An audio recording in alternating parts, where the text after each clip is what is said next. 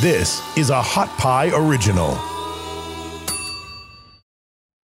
Hi, and welcome to the show. I'm your host, Amy Edwards.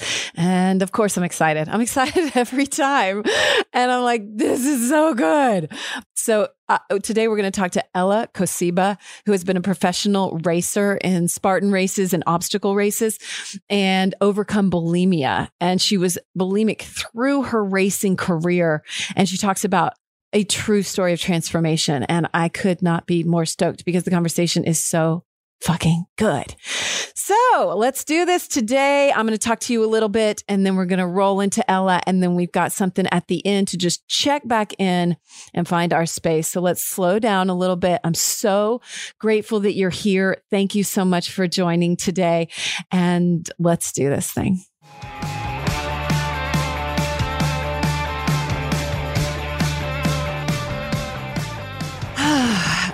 Okay. Are you slowing down a little bit? Are you running around a lot? Sometimes I listen to my podcasts like on fast speed because I got to just zip through them. But um, when I'm doing that, I feel like I'm consuming so much content that I'm not retaining it. So I'm hoping to design these with a little more space and a little more room for our minds to actually absorb things. And that's kind of why I do them in these segments too. I do my segment, do the interview segment, and then an ending tag because I want you to have options to like break it down and really absorb it if you want to. So that is why I do it like I do it. And that is why I also try not to keep them too long because you know, we're busy people. Um, Ella today is really interesting talking about how she blocks time and uh, she doesn't she tries not to get too disciplined about it but at the same time she really does stay super conscious about her schedule and her habits and found that super uh, valuable because I, I, don't know i've been studying some time blocking and just really thinking a lot about getting more disciplined with my time because i'm not near as disciplined. I know that probably surprises people but i'm not near as disciplined with my time as i, I would like to be. But I, I also want to give myself freedom of space, you know, f- the, the freedom to plan something on a moment's notice or to drop things and be with my children and be present or with my partner. All right. I light a little Palo Santo. I breathe, I slow down a little bit. And so today we're talking about how to heal and become your wildest, truest form. And like I said, she talks about the habits, you know, she talks about the darknesses, as she calls them, but we also talk about not labeling things and really looking at the habits that don't serve us and the habits that do serve us in our highest good. And it got me to thinking about too, this has been coming up in the last couple days about habits that aren't even ours. I was talking to a friend yesterday and she started telling me how she realized in her marriage that she has adopted her husband's habits and kind of lost her own. Not kind of, she has. She's she's gotten out of touch with who she really is in her own habits. And I think we can do that with a partner super easily. I have found that uh, I may be now that I have a partner, I who I live with, I'm like sometimes feel like I might be imposing my habits on him. And I feel like I'm probably giving into some habits of his that might not serve me and my highest good. Like um she and I talked today about your phone at bedtime. And he does that. And I do it, I'm real susceptible to it. And so you know, I, I always laugh because it was that one guy uh, who played Ryan. I can't think of his name on The Office, and he has a really uh, famous tweet that went viral. And he was like, "Does anyone else ever see someone pick up their phone and you go, oh well, don't mind if I do," and you pick up your own, you know? So it's like this invitation to stare at your phone when other people are rather than put it down, stay conscious of what serves you. And she was even like, I'm drinking coffee with him every day. We're in a rut of what we eat. She was like, I don't even drink coffee. And yet I do every day because it's there. And so, so many times things are just there. And so we do them. And I was talking last week about getting really conscious with our habits. I think that's a good thing to get conscious of. Like maybe you're getting conscious of your habits, but you can also go like, is this even mine? Am I am I doing it because it's just there? And what do I really want? And what really is going to serve me? I talk a lot about sleep. And so many times we can give into other things that people want or people are doing or that are just there, like our phone.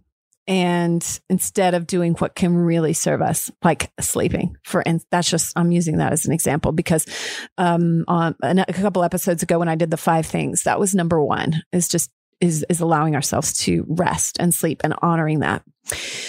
So, you know, in losing ourselves, we can get conscious of that and we can find ourselves too. So, um, just thinking about my friend saying that she became conscious of it. And and once she did, now she can better find herself. And what do, what do we do to do that? I think we write it down. I think that's a, an effective strategy really noticing, first of all, Ellis talks about that. She talks about awareness. And that's one of the things that really clues her in. And she gets pretty disciplined about her own bulimia and things she can do to combat that. And take some discipline. Yeah. But first is the awareness. And then, you know, she said she'll write down exactly what led up to that moment. So I think that that is a strategy and i'm wondering about employing it in my own life and how i can and i think for me it is that awareness and the discipline of really setting it down and giving myself the space to say what's really going to serve me in this moment and then actually doing it imagine that then actually meditating for 5 minutes then actually putting our phone down and going to bed reading something doing something that um, is learning perhaps you know reading and it it does take some discipline. But awareness is a good place to start. Awareness and writing it down. So I just want to give you some really really simple practical, you know, tactics for cluing into that. So, um and doing those things are part of being true to yourself and valuing yourself. And that's really fucking cool. And part of loving yourself truly, which is what we're going to get into with Ella today. I'm so so excited. This this conversation just flowed. And I mean, I didn't even really want it to end. I just I felt like we could have kept going and I mean, sometimes I always feel well, I always feel like that. But this was really special. And I'm just stoked that she said yes. So I'm going to go ahead and cover this really quick. If you want to find her online, Instagram is the place that she's most active. And her name is Ella Kociuba, K O, spelled like Kachuba, K O C I U BA. And she's there on Instagram. She has a Patreon as well where she does her nude modeling, where we're going to talk about too, just getting in touch with her body and appreciating that. And then she also has a Twitter, but I don't think she's as active there. And then she's also, she said you can email her too, Ella at inkery.com. I N K E R Y. That's a private tattoo studio that's here in Austin, Texas. I think they work by appointment only. And she's been tattooing for a couple years and I just I can't wait to get a piece by her. I'm like stoked to have after this conversation that was so meaningful to me and so powerful. I'm really excited to just have her mark on my body uh, for sure and just some of the beauty that she can create and bring and uh, she's just all about transformation overcoming shame and being truly who you are embracing and loving your truest wildest fir- form and that what doesn't talking about what the things that don't serve you and how to handle a disorder when you're in the spotlight as well. So it's really, really powerful. And I'm just, I'm excited to get that started right now. So stick around till the end to give a little recap, tell you how to sign up for the newsletter and things like that. Oh, I do like a little. I do an intro. You've listened. I don't know if you've listened. And I've so, listened to a few. Oh, okay. So you yeah. know that how I, how my structure is. So we just jump in and start talking. Yes. Um, and I like to set an intention. I like to set an intention as we get started. Oh, so let's let's have some Palo Santo and just sit for a second. I just feel like we're always rushing around so much, and even you. What, so what's early for you? You said you got up early today. I'm around five thirty as well. Yeah, because I want to be moving at six. So I always give myself like a thirty minute like cushion, like yeah, 10, 10 minutes of maybe just lingering in the bed, and the next twenty of like, okay, I'm gonna get up. Yes, I'm gonna kind of like come to, and then by that time I'm like, okay, What are you doing when you're lingering in the bed? Are you like focusing mentally on something or I'm actually just kind of like loving on the dogs. Ah, no, that's good. Yeah, I kind of intimately love on them and it kind of like, you know, gets you in a lovey mood and then I just get going. I try super hard to not touch the phone, to not look at it right away, to not because there's always emails, there's always notifications. Always. And I always notice when I look right away at that, you get pulled in and then my 30 minutes of coming to is spent just like looking at the screen already. So I'm way too familiar with that. yeah, so I really try to stay away from that. I try to just kind of like be. Sometimes I might sit there and like meditate. Sometimes I'm just kind of like maybe I go straight to the sketchboard and I kind of doodle a little bit or journal. Okay. Yeah, so I kind of get out a little bit of creativeness and then I pretty much just go straight into a workout. Oh, good for you. Yeah, yeah. That damn phone though. It's a trap and it it's becoming more and more of a trap. Yeah. Yeah. It is for me too. And I see Justin doing it. And um, my kids, like, I have to take it from them in the morning. And it's really because I'm like, they're going to f- fucking start that so early in life. And so my little one just got a phone. And so she's already, uh, like, even this morning, she already was watching TikTok. And I was like, no, you know, you can't. Like we've got to, but I have to model it too, and I don't always. I look, I, I go check my Instagram messages because you get so many messages there. You know, it's like That's the thing is you have to stay up to date. Yeah. You have to stay relevant. So it demands a lot out of you. But there's a part of me that's like, no, I don't want to listen to that demand. Like, Right. I want to do it when I want to do it. Well, but you should. Yeah. We have to honor like real life. Mhm. hmm And um, it's just, it can get away from us. So thank you for sharing that. I, I like to know any processes you have or any regular habits or anything that you implement too. So anything that you feel called to share around that too Okay. is fantastic. So, um, so yeah, we lit we lit the Palo Santo. I just feel like that slows me down a little bit. And I just um my intention today, I was so moved when I got to hear some of your story on Sunday. And thank you for sharing that because we all went out hiking and and just I didn't know much about you. So uh thank you for sharing that. And I just was so excited that you said yes to this and we could do it. I'm honored. Thank you for listening to my story and wanting to know more. It means a lot.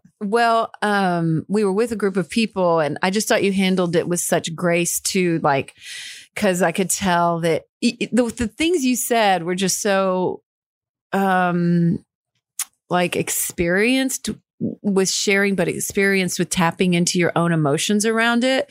Because I think you know. We, we we were with Justin and he has a way of saying like oh tell them this tell them this and it can I he does it to me too so I know that it can bring something out where you go and you the way you said it you go well, well i think what justin is is inviting me or pushing me to share you know and you Yeah. really like allowed it instead of resisting it and that was beautiful because so many times we can resist sharing our story and you just handle it with such grace i thought that was a really beautiful thing Well, thank you. And I've started to really come to understand the importance of telling story, telling your story and also not feeling ashamed of it. You know, like understanding that you can speak on things and not act as if you know everything. You can speak and you can share and you can help. And there's times where I feel like I have a hard time always speaking on my experiences because I don't know how it comes across, but that's usually just a self doubting thing that's going on in my head. And and plus experiences in my life that have taught me to hold that back. So just Mhm. always trying to like keep that open has been a, a huge lesson that I'm constantly trying to tap into.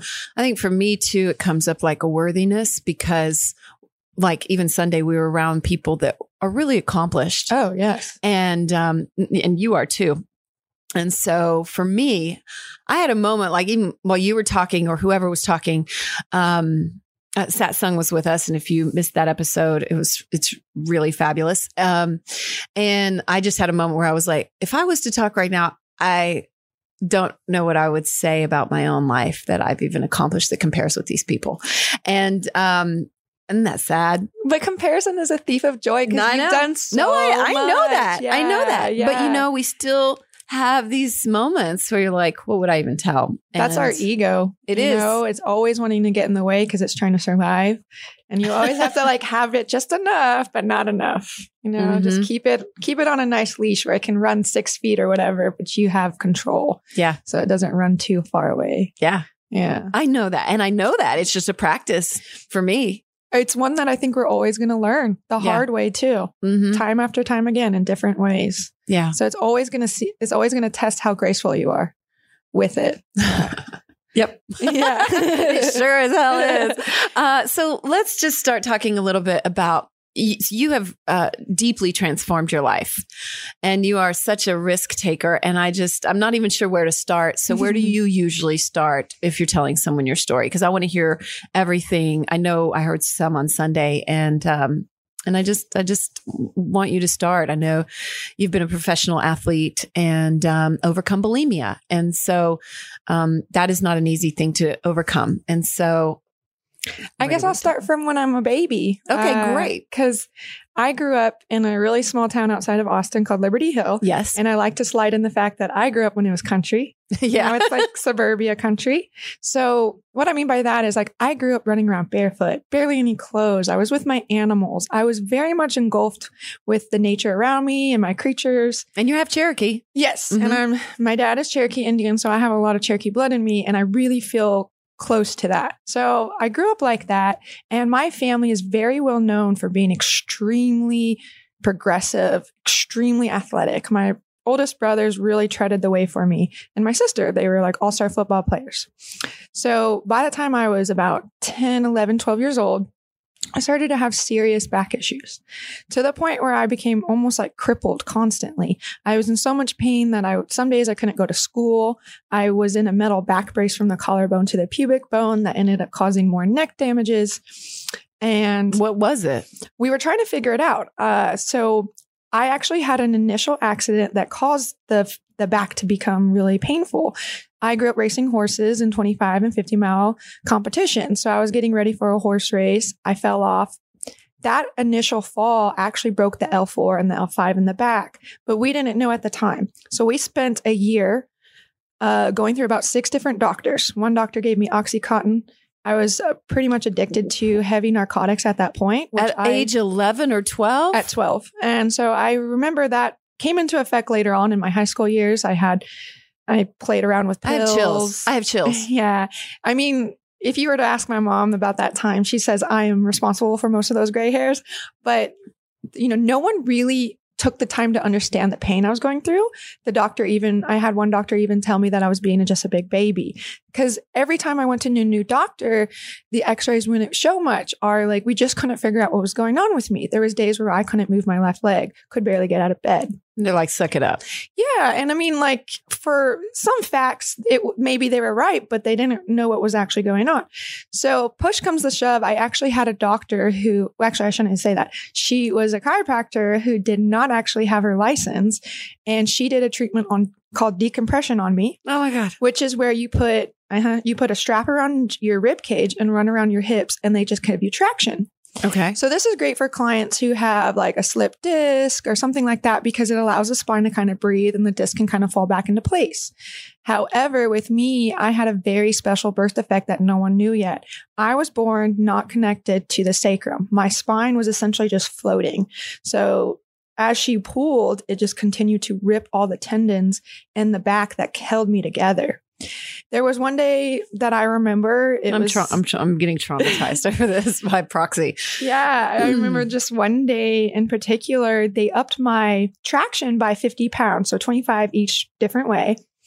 And the the chiropractor left, and I just remember this splitting pain. And the best way I can describe it is, you know, well, you know, because you have a guitar, I used to play. Mm-hmm. When you pull like a string really tight and it splints or it breaks and it kind of just like sheds out, Yep. that's what my lower back felt like. I could feel all the tendons and all the muscles being Just ripped. kind of. Yeah. And like splayed and all that. And anyways, I pass out. They get me off the table. You pass out. After that day, I basically could not use my body for about two weeks. I was in excruciating pain.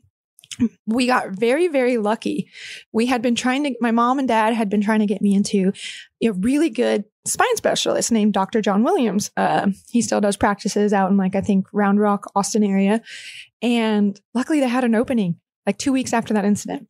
I go in. This doc- this is only, you're 27. So this Yeah. is 15 years ago. Okay. yeah. Yeah. This doctor spent five hours with me. He did x ray, MRI. He could see that I now had spondylolisthesis, but he was extremely Which is that separating or No, spondylolisthesis is kind of similar, but what spondylolisthesis is, is like the vertebrae degenerate in the lower back, and then they'll sometimes just fracture and slip t- forward Whoa. versus backwards. So it was like slipping towards my abdomen wall. And I also had my entire lumbar just, just degenerating. So I almost like try to like, not in a joking way, but my spine, imagine like Smeagol. Like it was like strong up here and then it just started being like 80 years old and then it broke and then just did not connect to the, to my lower half. Wow. So he knew that there was something else wrong with me. So after that appointment, two weeks later, I went for experiment, uh, exploratory surgery. And they thought, oh, this would be about five hour surgery. It ended up being nine and a half hours. oh my They had to drill a huge block of bone that was in between my spine and sacrum that was just floating. So during that whole year of doctors trying to figure out what was wrong with me, the reason why they couldn't figure that out was because there was an actual floating bone there that hid the two breaks, hid the fact that I wasn't connected. So they drilled that out. Then they connected me with four metal rods and six screws. So I am connected like two C hooks. They go into my spine and into my sacrum. So when I bend over, it's like that. Okay. like little two hooks Okay. they actually the metal rods actually stick out of my sacrum. So like laying on hard surfaces now as an adult, I just really can't do that. It hurts really bad. Yeah. So I had the surgery when I was 13. And then um after that moment, like I don't really remember grieving. I don't remember like crying much over what I was going through. I just remember suddenly life was just pain. And that was just it. I, I have journals from those time and they're very simple. I remember just writing like, I can't wait to ride my horse, you know, but I don't think I ever acknowledged what I was feeling. Yeah. Uh, and so I kind of like went on with life. I had a really, really hard time getting back into sports. I tried super hard. And Were um, you still in pain at this point? or- yeah, I okay. still had constant like nerve issues that would go off in high school. Like I remember there was a few times where like the sciatica would go off during class and my whole left leg would go numb. And they'd have to like escort me out. Like the teacher would pick me up and take me out. I had pillows that I would bring to school to sit in, and kids made fun of me. I was going to say, I'm sure they did. you know, because, also kids. yeah because Yeah. when you're 12 and 13 years old and even in high school people are brutal at that time Yep. no one took a moment to understand what i was going through um no one really even seemed to care besides maybe some adults so i really connected with adults when i was young so Mm-hmm. not that i didn't have friends but adults were the ones that were trying to understand me Mhm. so, you know, I I struggled, but I ended up getting to a point where I could only run. So by the time I was a senior or junior senior, I was just running.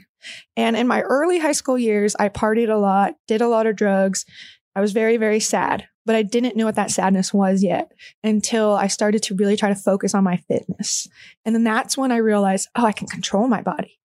I Mhm. get to control it now. And then so I started practicing very anorexic like behaviors, started really restricting my food to the point where I started eating maybe 500 to 250 calories a day. And each time I would get on like a treadmill or a Stairmaster, I made sure that that 500 calories was met on that machine plus some more. Mhm. So I started getting very, very OCD and very, very ill towards myself. And then, sure enough, once I graduate high school, I took it super serious. I started like just competing and competing. I was, I was entering into like all these 5Ks, half marathons, and I still would have like lingering side effects and complications with the back, but not enough to stop me. And every now and then I'd have like the legs be weird or just, just constant back pain every day. But I don't know any other way in terms of living. Right. Like my back's always That's felt- normal. That's Yeah. your default setting. yeah, my back has always felt like just this throb, this heart. And um, yeah, and so like sure enough, I started competing in all these things and I started to kind of like collect a name. And this is like kind of 2011. So social media was starting to become a thing. Instagram was developed sometime around that time. And I remember I showed up to uh, at my first Tough Mudder. Mhm. I won it. Two weeks later, I went to the 2011 um, Spartan Championships out in Glen Rose. I didn't realize it was a big race. I didn't realize it was a championships. I won that thing by like what what is that minutes. race? Uh, Spartan. It's Spartan. So I did a Spartan. That one was a Spartan Beast. So there's- Spartan Beast. there's I'm just going to show up. yeah, there's like Spartan Beast, which is like your longest course for that. It's anywhere from like 12 to 14, sometimes 15 miles. Um, um, I've honestly been out of that life for a little bit, so I know there's the Spartan Sprint and there's another one, but you know they're categorized with distance. So I showed up, I won. Uh, it was the championship, so I, I That's not Called- one of the death races. no, I ended up doing that. Okay, like, we'll talk that later. started that We'll later. that later. I just kept going. But after I won that race, I I guess I got a lot of attention. Plus, I had like leopard hair, and I was just a thing. And You? I would paint, yeah, I would like paint my face up, put my hair in mohawk, and I would just really embody like that. Like I would just feel how I wanted to be in that race. Like I was going to win, I was going to present it, and I was going to be it.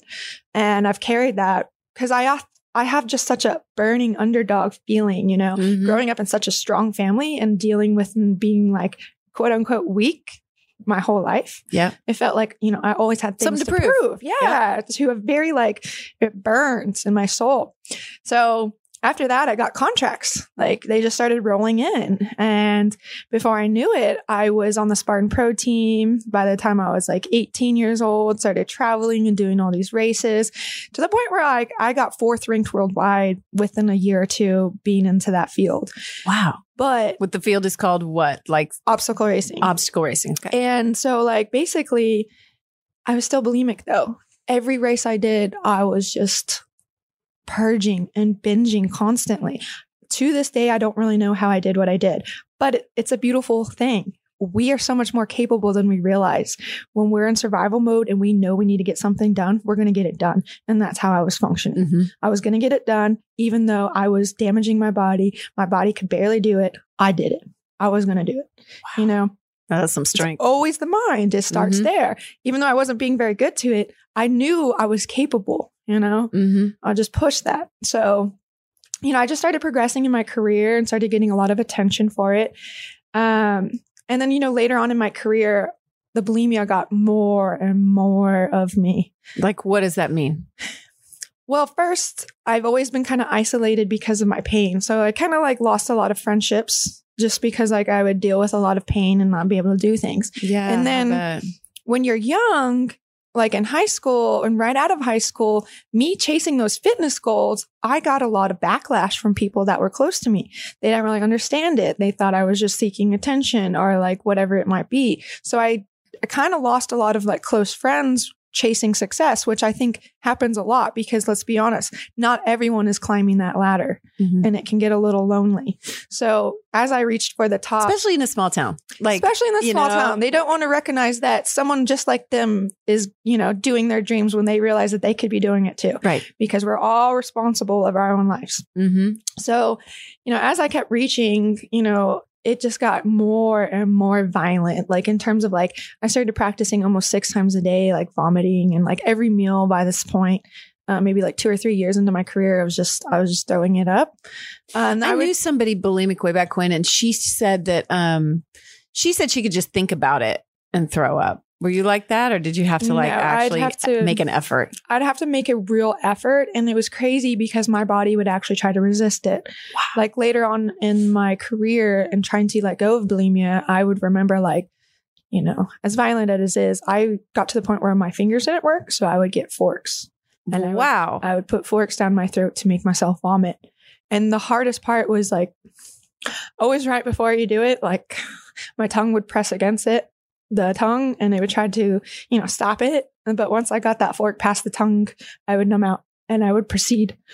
Um, so in 2013, Thank you for sharing that. yes, in 2013, I actually um, was purging, and I actually lost grip of a fork in my throat, and it was probably only in there for like 10 seconds, give or take. But I literally had this flash of like my mom finding me dead, just realizing that I was gonna kill myself because I'm so extreme. I want things so badly that you know I was gonna do what I needed to do.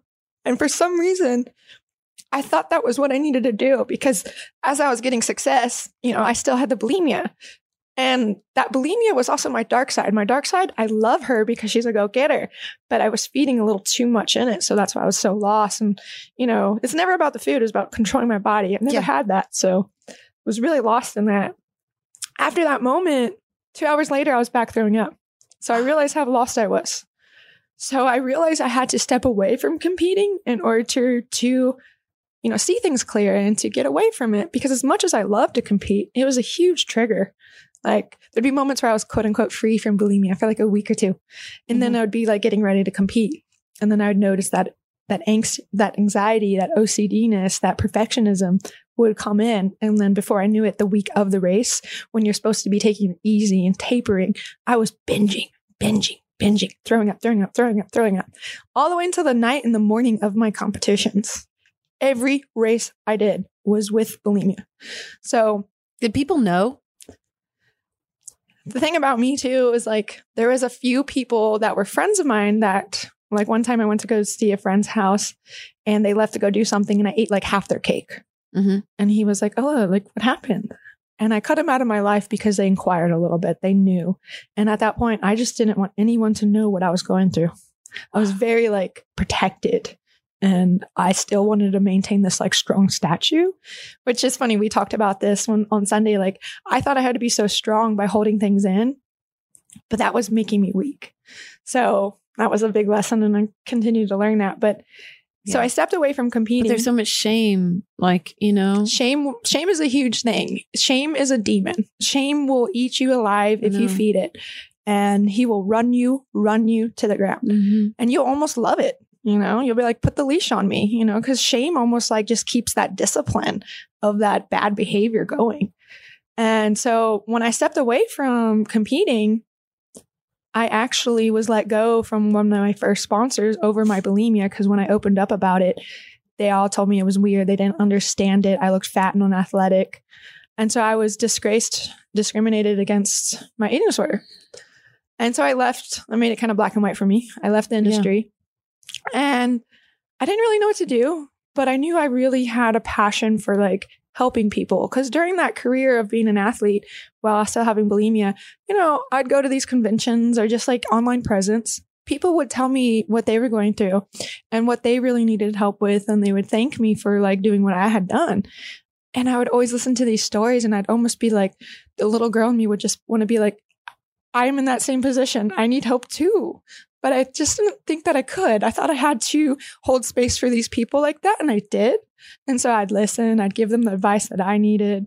And I was there for thousands of people when in my own personal life, I didn't have much. I didn't have many people, you know, because at this point, bulimia isolated me, my pain isolated me, my fucking go getter self isolated me, you know? Mm-hmm. And so I didn't have much but these strangers, these thousands of people that were so thankful. So I gave and I gave. And um basically uh I for my train of thought just That's like okay. stopped. But I like think that's so common. It's so Yeah. common, you know? yeah. You were just talking about getting getting past that when you finally let go of the racing and all that. Right. You know? So after I co- stopped competing, I went straight into massage therapy. So I got my license to do massage and I loved it. Well, it's getting in touch with your body in a healthy way. Yes. And so I was I was open about my bulimia at this point. I was really, really trying to heal my bulimia and I was touching a lot of people physically, you know. And I consider myself very empathetic. And if I allow myself to be open, I'll feel what these people feel and I'll be able to know what to give them. And I can still do that practice now. I just have to like know when to turn it on and off. Mm-hmm. And so I started giving a lot, but I'm also someone that lives in constant pain. So that was also a very hard task for me at times. Was Do you like, still? yeah, Like, are you in pain right now? uh, a little bit. Like I went for a run this morning and my back was pretty achy and it was still pretty achy after. Mm-hmm. Just because like I wake up with discomfort. Usually my back is what wakes me Mhm. up and I go to bed with it. Yeah. And it's it's there for me every day. Wow. Um, I can relate a little bit. I have a knee injury and Yeah. a plate inside of it and a bunch of pins. And I had a terrible accident running in 2006. And um, my anesthesiologist, he was like, I thought you'd never walk without pain again. And when I really tap into it, I'm like, huh, I do feel it kind of all the time. And I think you get kind of used to it. I'm lucky. I don't feel it all, like right now. I don't feel any pain. yeah. But um, you but definitely get, used, to it. Yeah, and then that's but that's like it kind of deepens that sadness for you is that that you have to be used to discomfort like that. Mhm. But that's the thing about life; it is kind of uncomfortable in order to get Right. comfortable. So I was doing massage, but I realized it wasn't the thing that was going to bring me longevity. I wanted to give to people, I wanted to heal people, but me physically could not do massage forever. And I was still not satisfied and still it's on your feet so much. Mhm. And It's gotta hurt. you're leaning and you're Yeah. giving. And I was really well known for deep tissue and like sports massage. So I was really manipulating and moving this these people's bodies. yes, but you were pushing your own body again. Pretty. That's Yeah. pretty hard. Like Yeah. yeah, But it, it was like a natural calling. Like yeah. I wanted to give and it was like I was going to regardless. Cause like oh my god, I bet when you give the best massage. um, well, so like I was still not very happy still. Um, I was still really struggling with my body image and my bulimia a little bit. Um, by this point, I would really stop the purging. So I was gaining a lot of weight. Uh, so I was a little bit thicker, but I was still Well, just you're like, probably like underweight before, weren't you? I was so when I first started my career, I was 110 pounds. When I finished my career, when I walked away, I was 180. Oh wow. And I would, yeah, and I'm maybe like 140, 135 right now. And Really? my body, I wouldn't have guessed that. my body is just chilling. It's natural. It's It's, good. happy. It's good.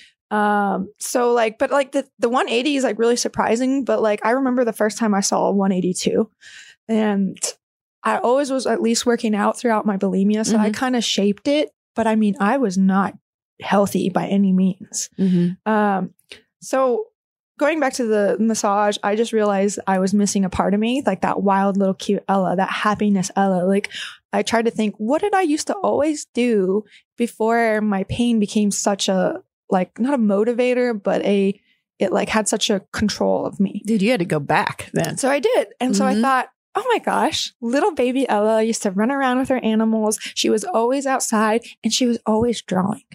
I would be inside drawing late at night, early morning, outside all day during the sun. So I started doing that a lot. I got myself a dog, started hiking a lot with this dog. Love Kahlua. Mm-hmm. And so I started, you know, kind of getting back to that really earthy root Ella. And then I started to draw again. And first drawing was just to heal myself purely and just to go back to those roots. But since I had such an online presence, it became quickly like a business without me realizing it. So suddenly all these people started asking me for commissions and then suddenly it turned into tattoo designs. And I've always been fascinated with body modification. I think it's a beautiful thing to make your home your home and to not be afraid of Well, showing I like the way you say that. Yeah, Yeah. like this is our home that we get to go to bed and wake up Mhm. to. We don't know what's next after this life. So how do you make this yours? Um, and how do you want to present it? Yeah. So like I started realizing like, oh my gosh, like I would love to put my work on skin. Mm-hmm. So I started looking for an apprenticeship and it took me about a good year, give or take. Uh, I got a lot of no's because everyone I asked was like, I already have one or I'm traveling. Your stuff's great, but good luck. And I'm like, ah, but I kept looking and looking and I ended up getting an apprenticeship, uh, 2019. And as I just started working through my art and really embracing it, I, all those like bulimia, like OCD, now those feelings are still there, but I now know how to like disagree with them and how to recollaborate them. And the best way I've like learned that through this process is like bulimia is like walking through a forest and you come to a field and you see like this like crazy field and then you see a really nice trail. And you're like, oh, I should take that trail. And then you go on that trail and then you go back to exactly where you've been because you just did something that's familiar. If you have a habit that you've been doing for years, whether it's self sabotaging or not, like you're just always going to choose it because it's familiar. You have to go get lost. You have to go into that wild. Yeah. And, and so I just had, I forced myself to just get lost. It's really hard to do because, you know, they say those neural pathways become ingrained. And have you, I don't know if you've watched this. It was on Netflix's, um, explained. They did one on psychedelics and they were showing Mhm. how our brain functions and they likened it to a sled going down um, a mountain. And, you know, the more times the sled goes down, it's going to follow that exact same path, Exactly. just like you're saying. And yeah, yeah, same concept. yeah, Like, we do that. Yeah. The brain, brain just wants to do what it knows. Yeah. You know? the first time I I've been doing ketamine journeys for the Mhm. last year and I suffer from ruminations and that exact pathway thing and uh, I do it more like with things I think and beat myself up about and so you know that's what the ketamine did it like it just blew those old trails. Yeah. It blew your trail away. And so there was just grass over it now. So you just can find a new You had to way make your own going. path. right? yeah, yeah. It's been a big learning thing for me, but I like your analogy. It's super accurate to me. Yeah, and it's really relatable to no matter what you what you're dealing with. Mhm. Like understanding that growth is extremely uncomfortable. It's going to feel like you're lost. It's going to feel like you lose everything, but actually you're gaining so much more because you're not just doing that same habit. You're not just staying on that same path, and that's extremely important to understand that you have to do that, uh, and no one's going to do it for you. You have to do it. I know. That's You the know? bummer. Yeah, yeah, I know. Damn it. Why can't I just sign up and get it done somewhere? Someone just lead me through a new path.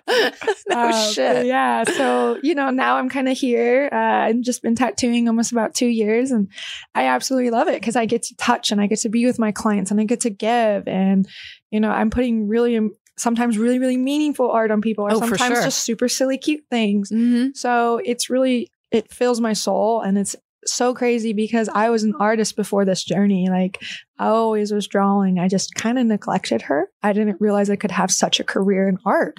And that's why when I meet people, especially like your daughter, young people Mhm. that are doing art, the first thing I say is don't ever stop doing your art. Do it because we are all artists. We are all art, which means you are the one designing and shaping your life, but your art. So you're constantly in different beautiful phases. Absolutely. Yeah. So just understanding that and pressuring that into yourself. And appreciating that. You Mhm. know, do you think that you have some appreciation for the bulimia now? Uh, absolutely. It taught me so much. Uh, it also made me like, That's a thing, you know, rather life. than, yeah, I'm sorry, I'm going to let you finish, but that's, I think that's just really hard to get to sometimes for a lot of people, embracing those darknesses. And it gave you treasure. yeah, honestly, um, it takes a while to kind of see that appreciation, I would say. Um, but I started to understand like the way I started to really un- appreciate my bulimia was the first race I did without bulimia. So I, in 2018, I did a 36 hour race and I won it. Oh, what was it? It was um, the Sisu Iron out in um, Monrovia, California. So it's an adventure race. So I started, I also in my career started doing adventure racing, Mhm. our multi day races. So I That's started, some of the death races. yes, ma'am. Will so you please tell? You know, saying. the death race is like Survivor and Saw combined, like the fuckery they have on that race, and they lie to you, they take your equipment. You never know when you're starting, you never know when you're done. You don't know what task you're about to do. You just have to work task at hand. When you start thinking about, man, we might be competing for four days, you're going to start to eat yourself up. You're going to start to realize that you're not capable. But you are. So it's just a huge life lesson, honestly, those races. But um, so I did that race Uh-huh. in 2018. I remember that prep because it was the first prep I did without purging, without binging. I went to that race and I won the shit out of it. Like beat the men, I beat the woman. I, Damn. I was crying throughout the race. I remember just like there was one task that was like a 17 or 10 mile run and you're just out there gorgeous. That's what I also love about these races is you go out there if you get injured or if you quit, you still have to get yourself back. So I just remember running out there That's and I'm so just like, wild to me. If you I'm get just- injured, yeah, or you just wait for someone, you know, and you just sit there like, uh, my leg is broken. so like I just remember running and I just remember tears and I just remember thinking like, this is what people feel like with a with a brain that's on their side. You know, like I'm not I didn't fight myself. I wasn't, you know, putting myself in a bad position. I was healthy. I was, you know, for the quote unquote wholesome. And I remember just like tapping into that feeling and feeling so appreciative of it that Yeah. I don't even know if some people feel that for their own being. Like, the you you need the darkness to appreciate the light. Kind of yeah, thing. they Yeah. attract each other. They are necessary. Mhm. And I've spent a long time as a young kid being in that shadow self, being in that dark, that static life, that, you know, realizing that that darkness gave me success, but my lightness lets it keep growing, you know? And so I just remember really feeling so appreciative of my mind and of what I've gone through because I could feel so much more depth. I could feel, and I could also understand like, Ed is still here today. Like that's what I call bulimia because Ed. It's nice to give it a name so you can kind of almost like look it in the face. Why Ed? Eating disorder. Oh, Easy. Um, so like Ed would still Ed is still in my life. There's moments where I feel a little dark. I feel very OCDness. I feel a little anxious, and I have to recognize that that's my old habits. That's my old pathway. Wanting to, I'm wanting to walk it. How do I navigate that in a healthy way? How can I use that OCDness, OCD, OCDness and anxiety in a way that actually progresses me and not puts me back on that regression then how do you? Awareness? As like cheesy as that sounds, is like truly. I don't being, think it sounds cheesy. Oh uh, yeah, truly being aware. You're talking to somebody that's into it. I'll say it's like truly being aware of that world in your head. When you start like thinking of things and they feel negative or you're starting to think negative, I try to backtrack myself because one of the ways I tried to get myself out of bulimia was like I broke myself down. I would be like right before after a binge, I would write down how I was feeling before, what I ate, if someone said something to me, if I said something to myself. So trying to see what was my triggers and to break them down. So I would really break down moments before my quote unquote breakdowns to see where my habits and where my patterns were going. And it was just really like brutal to break yourself down like that. Plus, it takes a lot of discipline because it's so much easier to just be like, "Fuck it, I'm gonna shove some food in my face." Right. But I had a direction. I knew I wanted to be healthy because I really want to show people that they're capable of more because I have constantly seen that within my own self of like, doctors told me I would never walk. Here I am doing competitions that are 72 hours and forgive me for bragging, but I would win them. I would do very well. You know what I you mean? should brag. but like, I just wanted to show people that like we have so much more in us. It's Mhm. always going to start with the brain and how you're talking to yourself inside. So just being brutally aware of that and understanding if you're kind of negative, what is a natural placebo that can get me out? So if my natural placebos is nature, is Mhm. drawing, is being silly. Mhm. So like whenever I was like, it would be funny uh, if I was like in my later days of like trying to get out of bulimia, I would maybe like feel myself, you know, reaching for like a peanut butter jar to start a purge or a binge. And I would be like, nah, I'm just gonna run out the house. And I would go around the house and I would like put some weird music on and try to dance, go play with my dog. So I would try to put those endorphins in my head because I, I'm kind of like a nerd. So when I was really trying to recover from my bulimia, I would do lots of research on it. And one of the simplest things I found out about most bulimia patients is they have zero ter- serotonin in the brain. So I have nothing telling me I'm satisfied, nothing telling me that I'm happy. So how can I make myself feel happy without using those drugs of food or Mhm. whatever you choose? So the drawing, the the intimacy with the animals or people around me, intimacy with myself Mhm. you know so really trying to find those little natural hacks has been that's pretty much how i really wiggled out of bulimia plus also speaking up about it Mhm. that's the hardest first step but it's the step that's going to heal you the most. It's it's the open gateway. It once is. you say it you are now out of denial. Because like the way i see mental disorders or mental health is like it's not your choice until you realize what you're doing is wrong. Once you realize what you are doing is wrong you are now in a denial state. And it's up to you in order to get out of that denial state. Mhm. and to get out of it is to just literally say i think i need some help. And that's the hardest thing for anyone to do because we've also been pressed to not really have those emotions or to feel shameful about them because we feel shameful too. I never wanted to feel like a burden with what I went through. I, I was like, man, people look up to me. I can't have this, you Mhm. know? So I did a lot of that own torturing to myself. And so really trying to make sure people don't fall into that because it's way too easy. It's way too easy to be sick.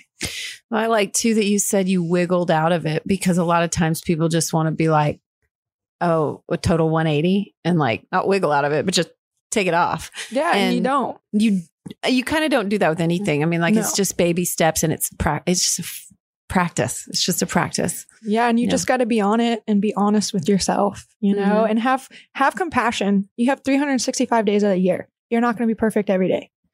And your best is your best. Sometimes it's 1510, sometimes it's 710. Like that's the, that's something I say to myself all the time. As long as I showed up for myself and I gave the best I could, then I should be happy. There's no other choice. I should be thrilled with what I did. Yeah. Yeah. And so congratulating yourself on your W's and your wins. Mm-hmm. I mean, your W's and your wins, your W, your wins and your losses. I don't know. I was like, W's and your wins. Great. You know, Yes. win, win, win. They're all wins They because are. a loss is a lesson. a loss is a lesson. Yeah. It's still a win. I'm I'm a big believer in just reframing it to that and always there there's no failure. You know, yeah, like happy little accidents. that's right. That's right. Um, is uh, I mean, uh, your story is so powerful and so amazing, and I cannot thank you enough for sharing it and all that you've learned. And you know, what is your what does your daily practice look like right now? I mean, we talked about we started out with talking about you getting up in the morning, but you know, are you real disciplined in like time blocking or are you disciplined in, you know, where you do your art and, and making time for that and that kind of thing? Yeah, so I go in and out of being really disciplined on time block. Um, no direction, no discipline, or no direction, no discipline. So like I try to have mornings as my drawing time. So Mhm. after I get my training done, depending on if I were to draw pr- prior to it or after, I always create in the morning. Mm-hmm. Um, and sometimes like I don't really know what the day is. I just know what I need to do. But most days is always executed with a training or some type of movement, and then I go into creativity. Mhm. Uh, after that, um, it's kind of like I've tried to adapt to less disciplined life, even though it really brings me a lot of like, um, it makes me feel good being hour on hour and having everything scheduled and blocked off. But that's also my OCDness. That's also my Right. like, that's my You ed. gotta watch it a little bit. That's my ed. Yeah. Uh-huh. So I've tried to like, What's your sign? I'm Gemini Cancer, so I'm- I'm, a thing. Okay. So, so like you know, I try to allow some type of flexibility with it, Mhm. but I stay within reason. So I try to write down how productive I was each day. So like you know, I have a task list. So I you know need to design for so and so, and then I have time for me to design for whatever I want. Mhm. Sometimes I may not draw because that may not be what I need to do because I draw for a living. So maybe I go paint, maybe I do something else during that time. But I do really try to do times where I give to someone and work for them, Mhm. and then I have my time. Yeah. I also really like to have solitude time. So I live with two brothers that are basically my brothers. I love them so much, but I find more and more often that like towards the evening, it's me time. I want to sit there. I want to read. I want to decompress. I put my phone away like an hour before I go to bed at least. Try to stay away from just like looking and scrolling and just like doing that task. Mhm. Try to just really focus on Ella and what she needs so I can do the next day even better. Um, so I'm disciplined, but I've been a- a little bit more rela- relaxed lately just because I try not to feed that too dark Ella because that dark Ella is very successful, but she will push everything out so that I just beeline or like A line my way to success. She might kill you on the way to success. Exactly. So that's why I have to kind of balance that out lately. And I'm Mhm. kind of in this transition of figuring out how to have a really good balance with, you know, my light Ella and my dark Ella. Mhm. Because my dark Ella is the go getter. Like, I want to say that's the reason why I was so successful. I just knew how to shut everything out. I knew how to just, just get it done. Yeah. and you know, I get torn on like labeling them light and dark, you know, because it's all part of the whole and it all makes us what we are. And like you said, you have an appreciation for those parts because they, they, they give, they have gifted you, um, the light too. Yeah. Or, or seeing the light, Right. You know, And technically, they're they're together. So They- they are. That's they're why- one. sometimes I just, I've, I've gone through phases where I'm like, I don't want to label them light and dark. I just want them to all be parts of the whole and just, just allow it and, and trust that I'm going to fall into the ways that serve me best, I love that. Yeah. you know? Yeah. Can we talk for a second about your Patreon? Yes, please. Okay, cool. Because I found this very interesting. Um, you have a Patreon too where you do nude modeling, Yes. right? And so that's another way of appreciating your body. hmm And I, I just think I see the body as art. Yeah. And I well, just- yeah, you're you're definitely I do too, no matter what, tattooed or not. Yes. But yes, for sure. and um, you know, struggling with body image issues, doing nude art at first was like, ah, so intimidating. Out, out of your comfort zone. But I always had this like since I was a little girl. And so I'm Cancer and Gemini, and I know cancers are very sensual, but I've always been very sensual. Like it didn't even matter what I did. People seemed to be very attracted to what I was doing and what I was. And so I, I realized that I should just, I should fucking embrace that. I should not be ashamed of It's it. It's part of the divine feminine anyway. Yes, Mhm. I and I will, you know, empower and I will become, I will embrace it. So I actually started my Patreon to support my apprenticeship. So Mhm. I didn't have enough money to get into the apprenticeship. So I started a Patreon. I was like, sure. Oh my gosh, did I not realize how much I love that though? I love doing nude art. I loved like showing emotion in the body and showing vulnerability, yet strength at the same time, and showing that it didn't matter what your body looked like, it was always art. It was always in its perfect face.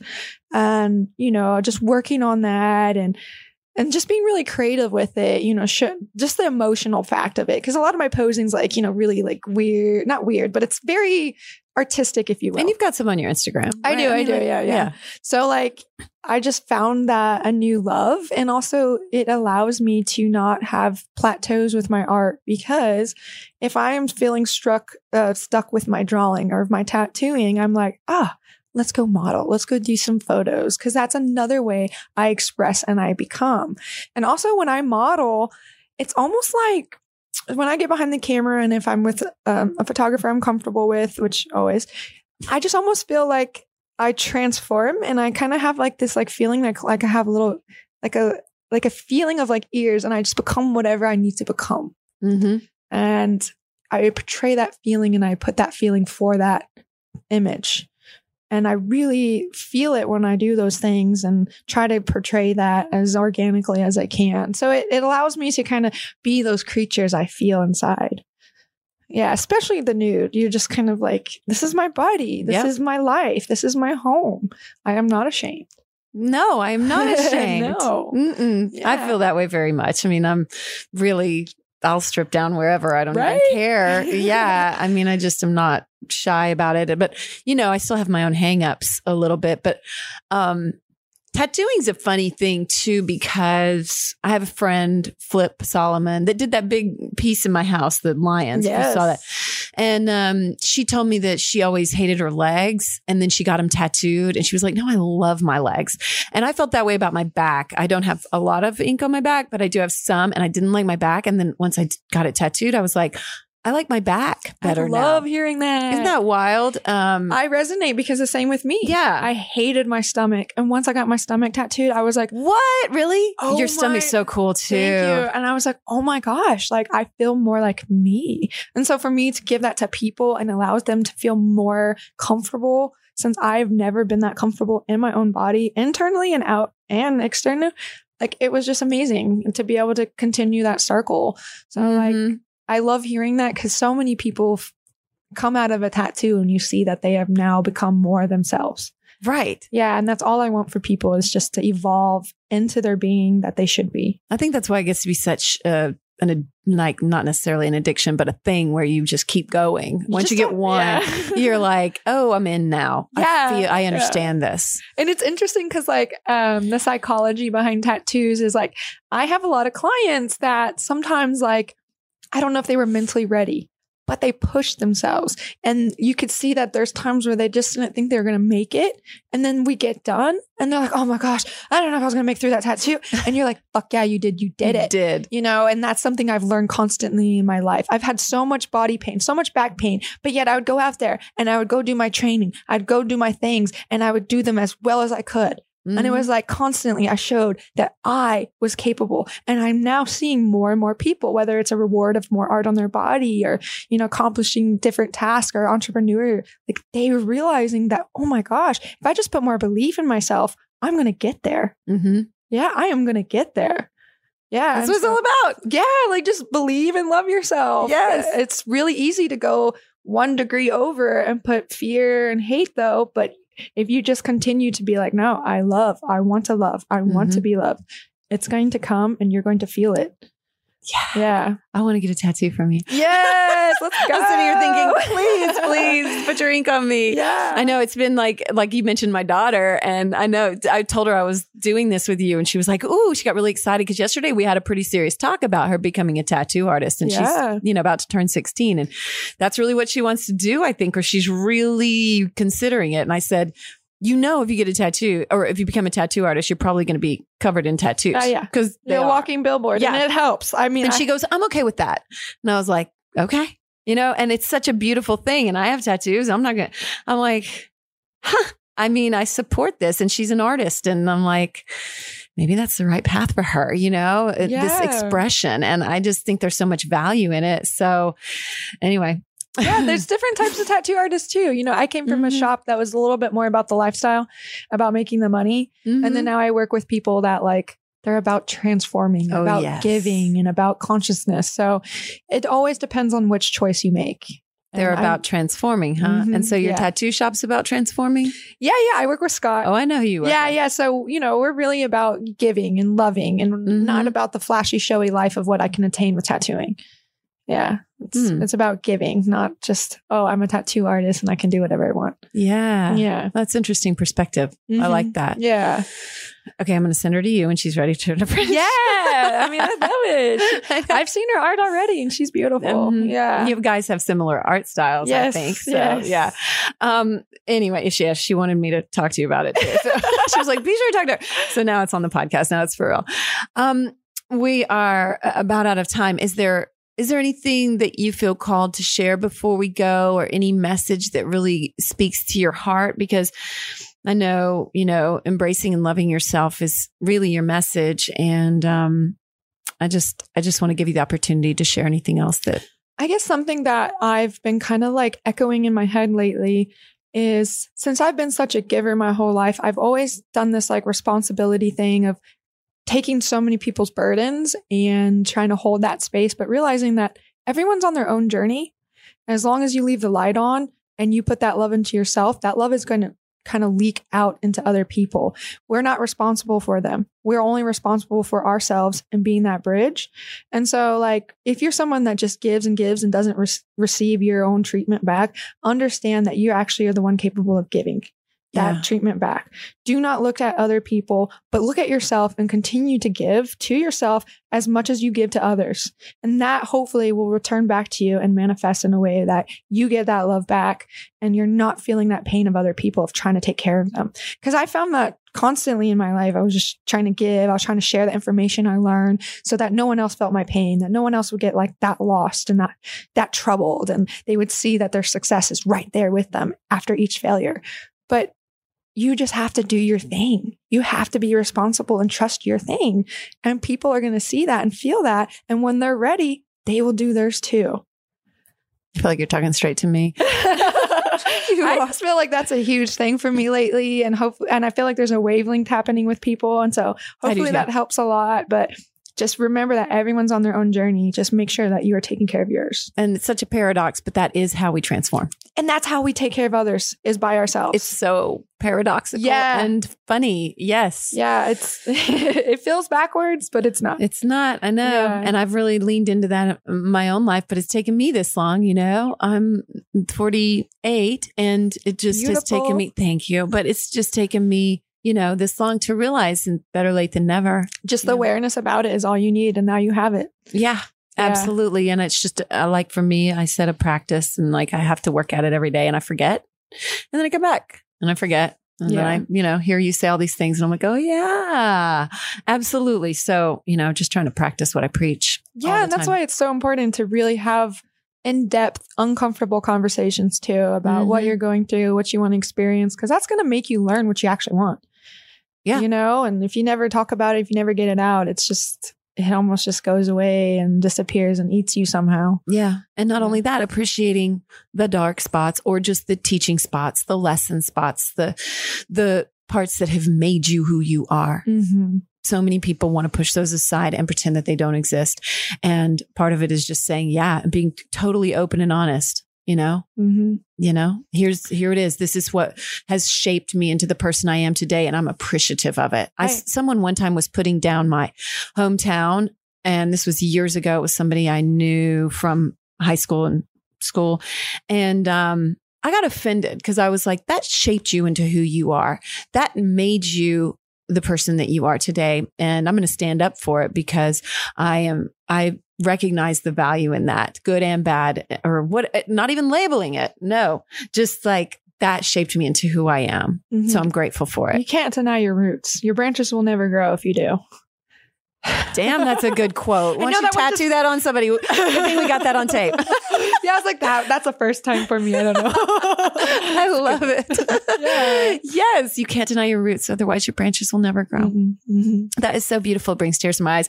and um, and I'm just so grateful that you came on here. So let's give everybody how they can contact you. And of course, we'll have it in the show notes too. And I'll go over it at the end as well. So um, go ahead and spell your name for everyone too. So my name is Ella, uh, E L L A, and then it's Kociuba, K O C I U B A. Mhm. Um, you can email me at Ella at Inkery, which is I N K E R Y dot com. Um, also, I'm pretty responsive on like Instagram. That's pretty much the only like super active social Cool. media that I'm on. Mhm. But I am on Twitter, and then of course my Patreon. You can message me there. all your Um, name. Yeah, everything is just my name. I kept it real simple. Great. Yeah, Great. Well, that's easy enough to find because it's right there in the show title. Yes. So, um, Ella, I just uh, really value our friendship that has just begun. And thank you. Can't wait to have your ink on me. Oh, you're welcome. Thank you. That is happening. Yes. I can't wait either. 100%. Thank you. That'll be amazing. Love you. Love you too. Thank you so much for having me. Absolutely beautiful. You're so welcome. You're so welcome. I'm so glad. I'm so glad you said yes. yes. Mhm. Major thanks to Ella today for sharing her story and being so incredibly honest. I cried. and um, I just, I, I'm so grateful just to have this platform to share with all of us. How lucky are we? Just tapping into that gratitude. Remember that you can find Ella too, and you can reach out to her. You can email her, ella at inkery.com or on her Instagram, Ella Kociuba, E L L A K O C I U B A. And um and again just, you know, stay conscious of those habits and tap into what's not yours.